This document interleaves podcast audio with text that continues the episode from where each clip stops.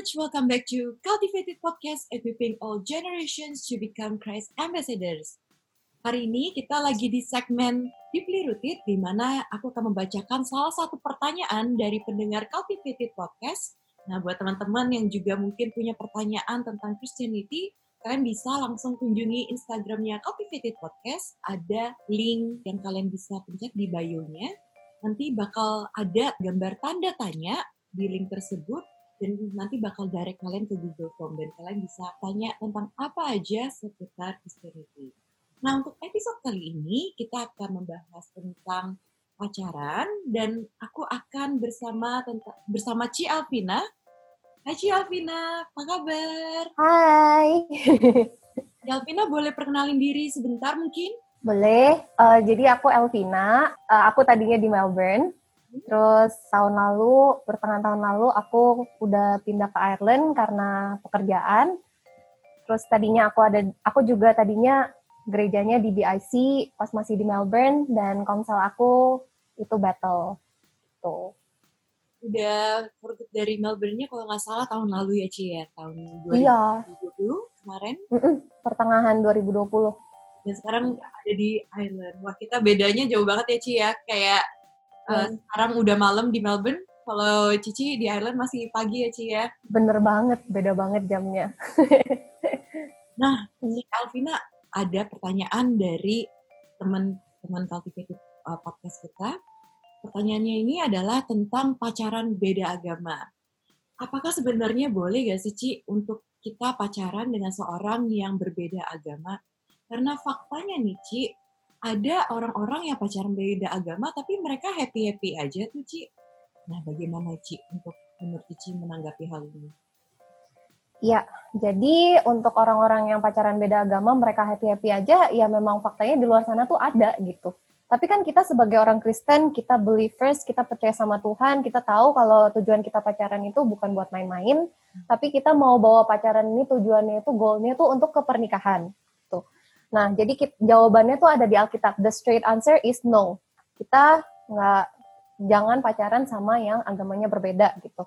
Jadi kita bisa sama-sama baca di 2 Korintus 6 ayat 14 sampai 16. Aku bacain aja. Do not be yoked with unbelievers, for what do righteousness and wickedness have in common? Or what fellowship can light have with darkness? What accord has Christ with Belial? Or what portion does a believer share with an unbeliever? What agreement is there between the temple of God and idols?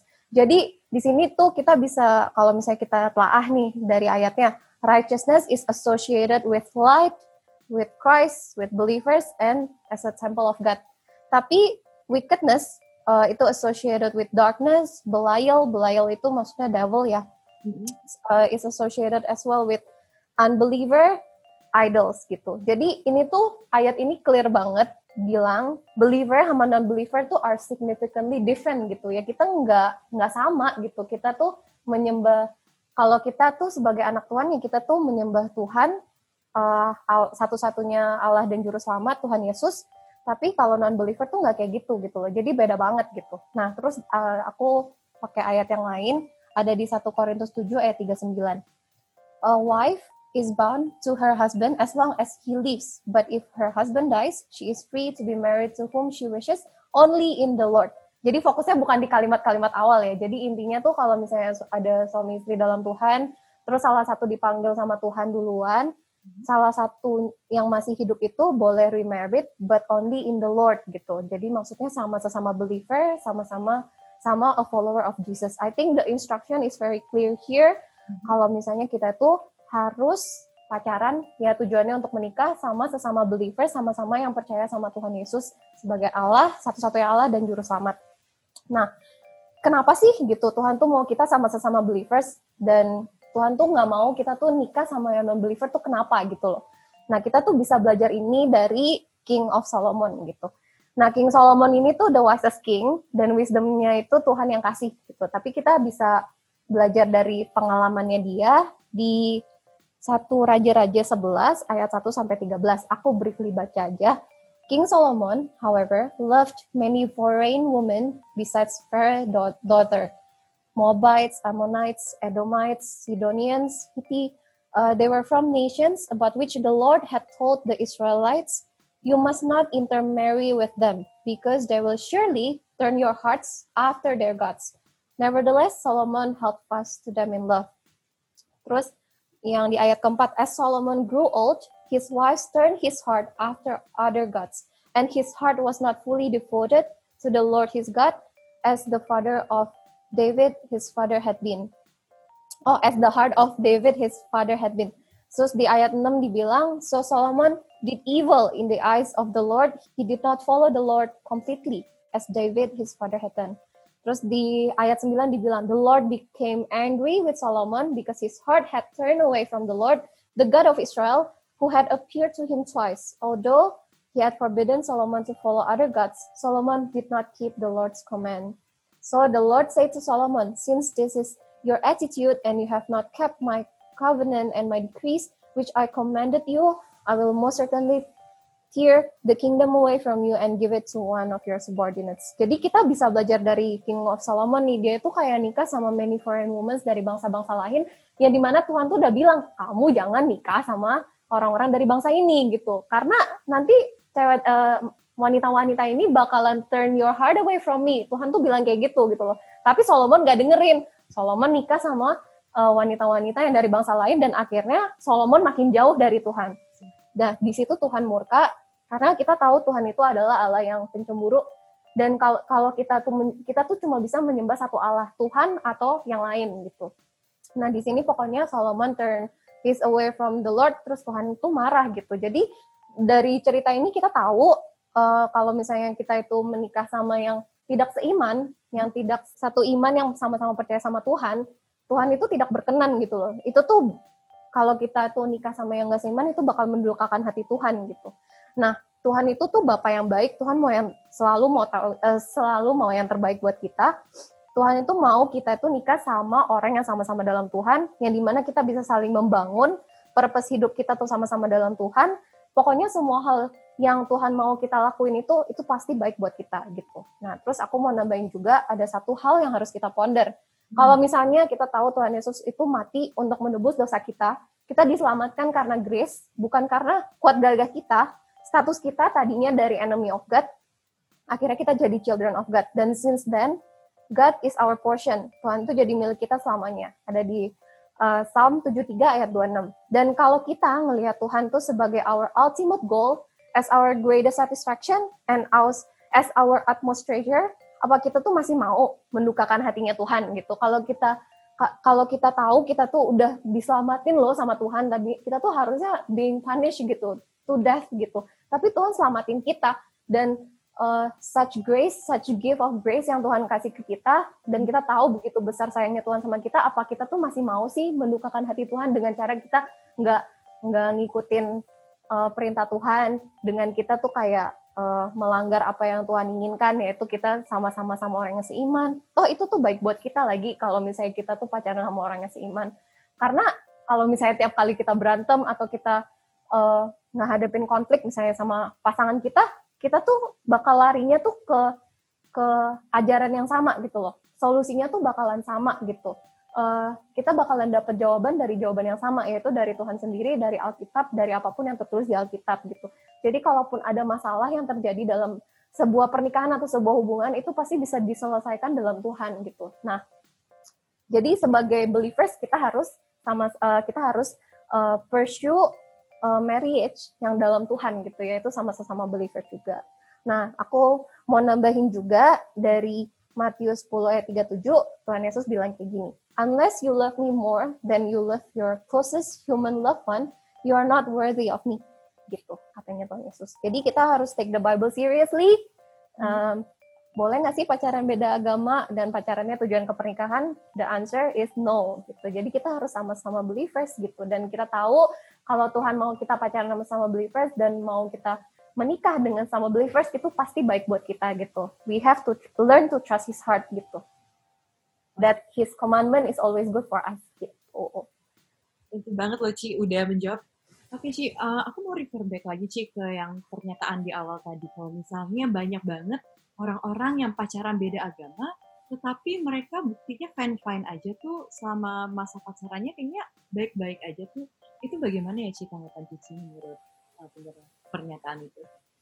Ah, benar banget. Jadi kayak kalau misalnya kita lihat di luar sana, pada faktanya memang kayak banyak orang yang pacaran, even sampai ke pernikahan, mereka kepercayaannya berbeda, tapi mereka masih bisa bahagia gitu. Tapi sekarang kita balik lagi ke kitanya. Kita kan nih orang-orang Kristen yang percaya sama Tuhan, we are follower of Jesus kan. Jadi tujuan dan purpose kita di hidup ini dan purpose kita untuk pacaran yang menuju ke pernikahan itu tujuannya apa sih? Apa tujuannya tuh untuk bahagia gitu. Jadi tujuan kita itu kalau misalnya uh, correct me if I'm wrong, tapi aku lihat di Alkitab gak ada jaminan kayak oh kalau kita orang Kristen kita bakal selalu bahagia, kita bakal free from all problems gitu in this world, kita bakalan uh, selalu happy happy aja gitu. Kayak aku nggak pernah baca uh, yang seperti itu di Alkitab gitu, malahan yang aku lihat tuh di Alkitab tujuan kita sebagai orang Kristen di dunia ini tuh kita hidup ya buat Tuhan untuk kita pursue and knowing Him even more dan kitanya itu being sanctified by Him uh, supaya kita tuh makin seperti Kristus gitu loh. Jadi fokusnya itu tuh ke Tuhannya gitu loh, bukan ke kebahagiaan kita sendiri yang ada di dunia ini gitu. Dan uh, kita bisa ngelihat ini tuh dari kehidupan. Ini secara overall dulu ya, kayak ke uh, purpose sebagai orang Kristen. Kita bisa lihat ini dari kehidupannya si Rasul Paulus nih Rasul Paulus itu kalau di mata orang dunia dia itu adalah manusia yang sangat malang. Ini kalau untuk orang-orang yang yang ngelihat dari mata dunia ya itu tuh dia tuh malang banget karena dia tuh melayani buat Tuhan, dia tuh memberitakan Injil kebenaran, tapi dia tuh sering ditolak, dia sering dicemooh orang, dia di, uh, dia itu malah kayak uh, pokoknya mengalami banyak pers, uh, persecution sama suffering gitu loh. Tapi dia itu si Rasul Paulus malah bilang dia itu rejoice in the Lord dan Rasul Paulus itu bilang kayak hidup dia itu untuk Tuhan Yesus Yesus Kristus dan kalau mati itu adalah keuntungan buat dia gitu. Jadi kita tuh bisa lihat dari sini gitu loh. Jadi purpose hidup kita sebagai orang Kristen tuh tujuan utamanya itu bukan untuk kebahagiaan untuk mendapatkan kebahagiaan yang ada di dunia ini gitu. Tapi bener-bener ya buat Tuhan gitu.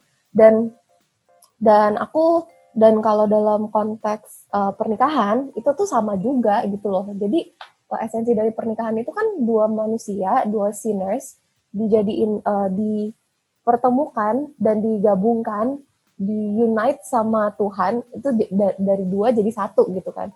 Dan esensinya itu ya bukan buat kita mendapatkan kebahagiaan yang ultimate di dunia ini, tapi ya gimana dua pasangan sinis ini bisa saling adapt ke satu sama lain, bisa belajar untuk saling berubah, saling being transformed in Christ dan kayak belajar untuk being rooted more and more in Christ supaya keduanya itu bisa saling ngasah satu sama lain gitu loh in terms of character gitu. Nah aku tuh inget uh, mama mertua sekarang udah jadi mama mertua dia tuh selalu ngingetin jadi kan ya pas masa-masa pacaran pasti ada masa-masa sulit gitu dan aku ngerasa dia orang yang aku bisa tuh aku bisa terbuka gitu loh kalau aku punya relationship problem gitu walaupun sebenarnya dia itu maksudnya uh, yang suamiku sekarang dulu kan dia pacar maksudnya dulu kita masih pacaran dan maksudnya itu tuh mamanya dia gitu loh tapi mamanya bisa be objective to me gitu. Jadi aku sering kalau soal relationship problem aku nyaman banget cerita sama dia gitu. Jadi sama mama mertua aku tuh aku biasa kayak cerita soal relationship problem dan dia tuh aku inget banget satu nasihat dia yang aku pegang sampai sekarang gitu. Dia tuh bilang kayak gini Tina pacaran itu tuh bukan maksudnya pacaran untuk kepernikahan tujuannya itu bukan buat bahagia gitu dia bilang bahagia itu tuh bonus yang kamu dapatkan setelah kamu udah kamu sama pasangan kamu tuh udah kerja keras untuk untuk untuk mendapatkan kebahagiaan itu gitu loh. Tapi tujuan utama dari pernikahan itu adalah menjalani perintah Tuhan gitu loh. Dari dari situ, dari menjalani perintah Tuhan nanti ya kita bisa nikmatin buahnya gitu loh dari kita menjalani perintah Tuhan itu dalam pernikahan kita dan dalam kita berpacaran gitu. Nah kebahagiaan itu tuh bonus gitu katanya dia dan aku pegang gitu sampai sekarang gitu. Jadi kalau misalnya kalau misalnya untuk di mata dunia ini kebahagiaan kalau misalnya itu balik ke setiap individu lagi sih. Kalau misalnya tujuan kita itu untuk mendapatkan kebahagiaan yang di dunia ini, yang kita tahu nih sebagai orang Kristen will not last forever, ya ini terserah kepada setiap individu. Maksudnya kan kita ngambil keputusan dan bertanggung jawab atas setiap keputusan yang kita ambil kan. Gitu. Tapi aku bisa bilang kalau ilustrasi orang yang beda kepercayaan itu tuh kayak gini nih. Kayak ada kalau misalnya satu kepercayaan tuh seakan-akan kita itu dua orang riding one boat towards the same direction gitu loh. Jadi jadi anggapannya tuh satu perahu ya dua-duanya saling saling ngayuh bareng di satu perahu yang sama menuju tujuan yang sama gitu. Tapi kalau orang yang beda kepercayaan itu tuh kalau aku boleh mengilustrasikan itu tuh seperti dua orang yang punya dua perahu berbeda, tujuannya juga beda gitu. Kalau kita sebagai believers ya tujuan kita kan kita mau pursue Yesus Kristus gitu. Pursue dan makin tahu dia lebih dan lebih lagi gitu throughout our lifetime. Kita mau makin diubahkan karakternya seperti Yesus Kristus. Nah, kalau untuk orang yang kepercayaannya berbeda, pasti punya tujuan yang beda lagi gitu. Jadi mungkin kayak satu ke kanan, satu ke kiri gitu loh. Jadi anggapannya tuh uh, pernikahan yang beda kepercayaan tuh seperti dua orang yang mengayuh dua perahu dan tujuan perahu kedua perahu ini berbeda gitu loh. Satu ke kanan, satu ke kiri gitu ya. Aku bisa bilang kayak gitu. Jadi kalau kebahagiaan kita kita tuh sebagai orang Kristen nge-define kebahagiaan tuh beda gitu loh dari dari apa kata dunia gitu.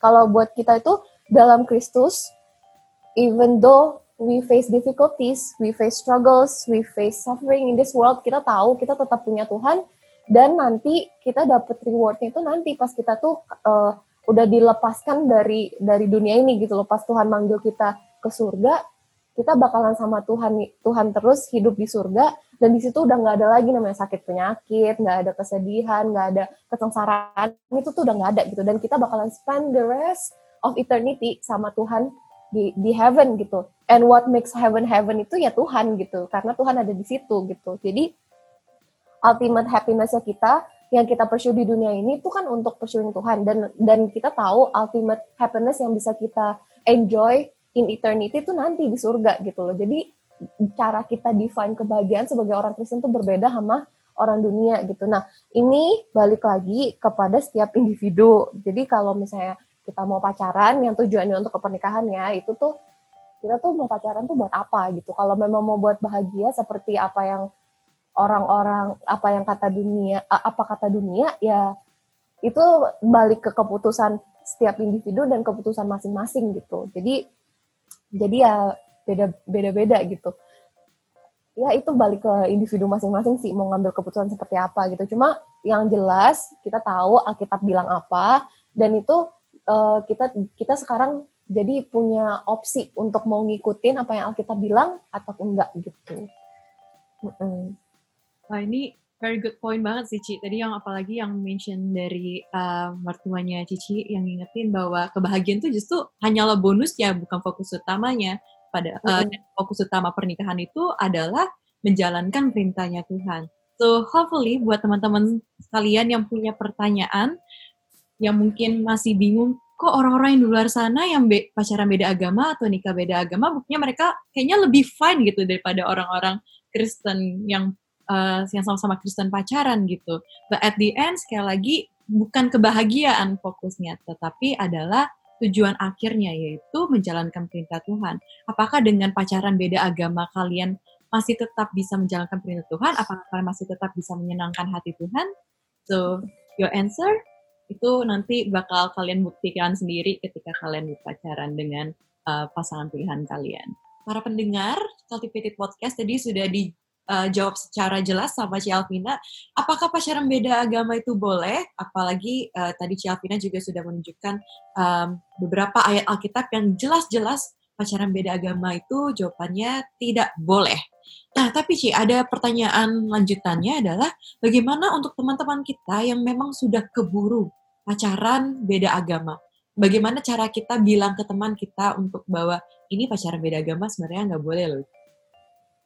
Jadi untuk orang yang udah telanjur pacaran sama beda agama, uh, ini dari pengalaman aku pribadi gitu. Kalau aku sendiri dulu tuh memang aku sebelum aku kenal Tuhan, sebelum aku ikut Tuhan, aku tuh juga bukan orang Kristen gitu, tapi I was brought to the church gitu uh, sama mantan aku gitu. Dan di situ tuh aku uh, terberkati sama gereja yang yang aku datengin gitu. Dan di situ tuh aku mulai mendengar firman uh, Tuhan dan di situ tuh nggak tahu gimana Tuhan tuh kayak bikin the words alive in my heart gitu at that time gitu. Jadi menurut aku kalau misalnya ada yang udah telanjur um, uh, udah pacaran sama non believers, ada teman kita yang udah telanjur, ya kita encourage dia, uh, kita tetap kasih tahu kebenaran apa yang tertulis di Alkitab, kita harus marry with uh, sesama believers.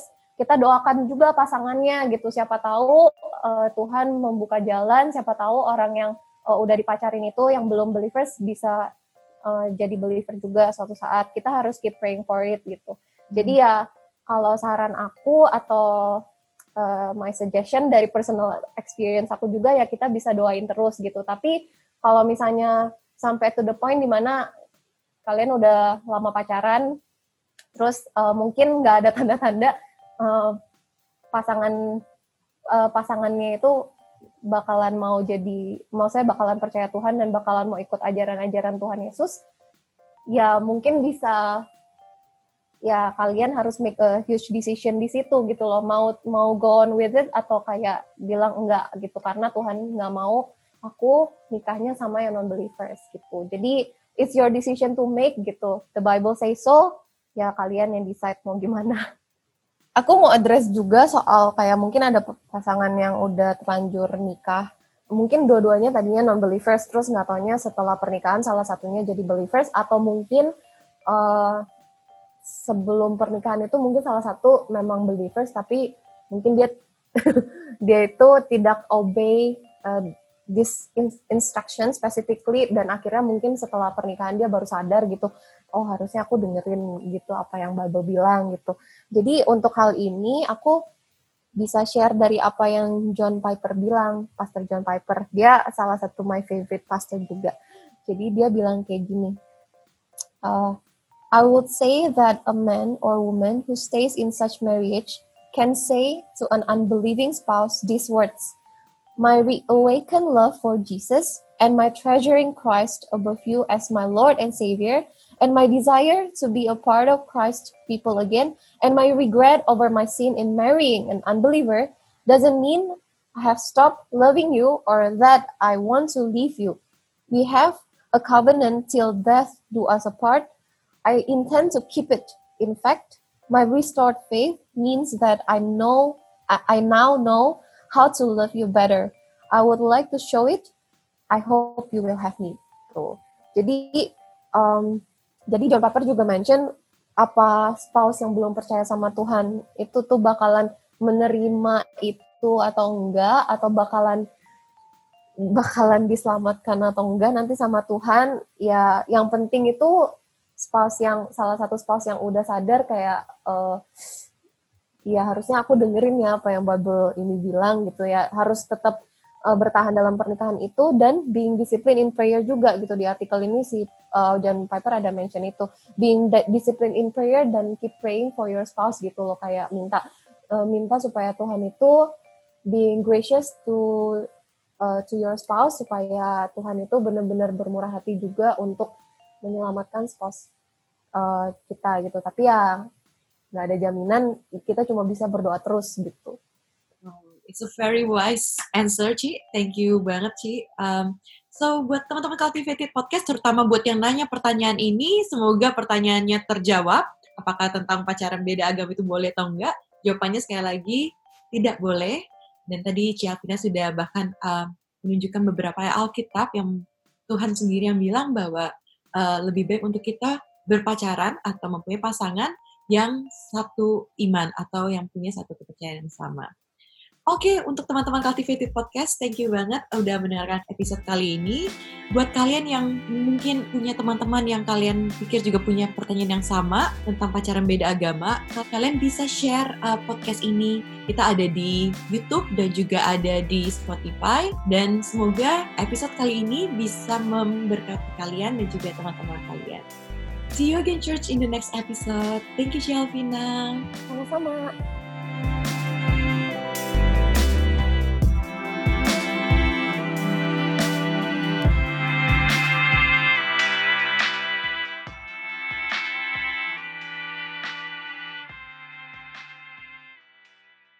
Terima kasih sudah mendengarkan podcast kami. Share podcast ini kalau menurut kalian memberkati. Cultivated Podcast tersedia di Spotify dan YouTube. Dan kalian bisa cek juga Instagram kita di cultivated.podcast. Terima kasih.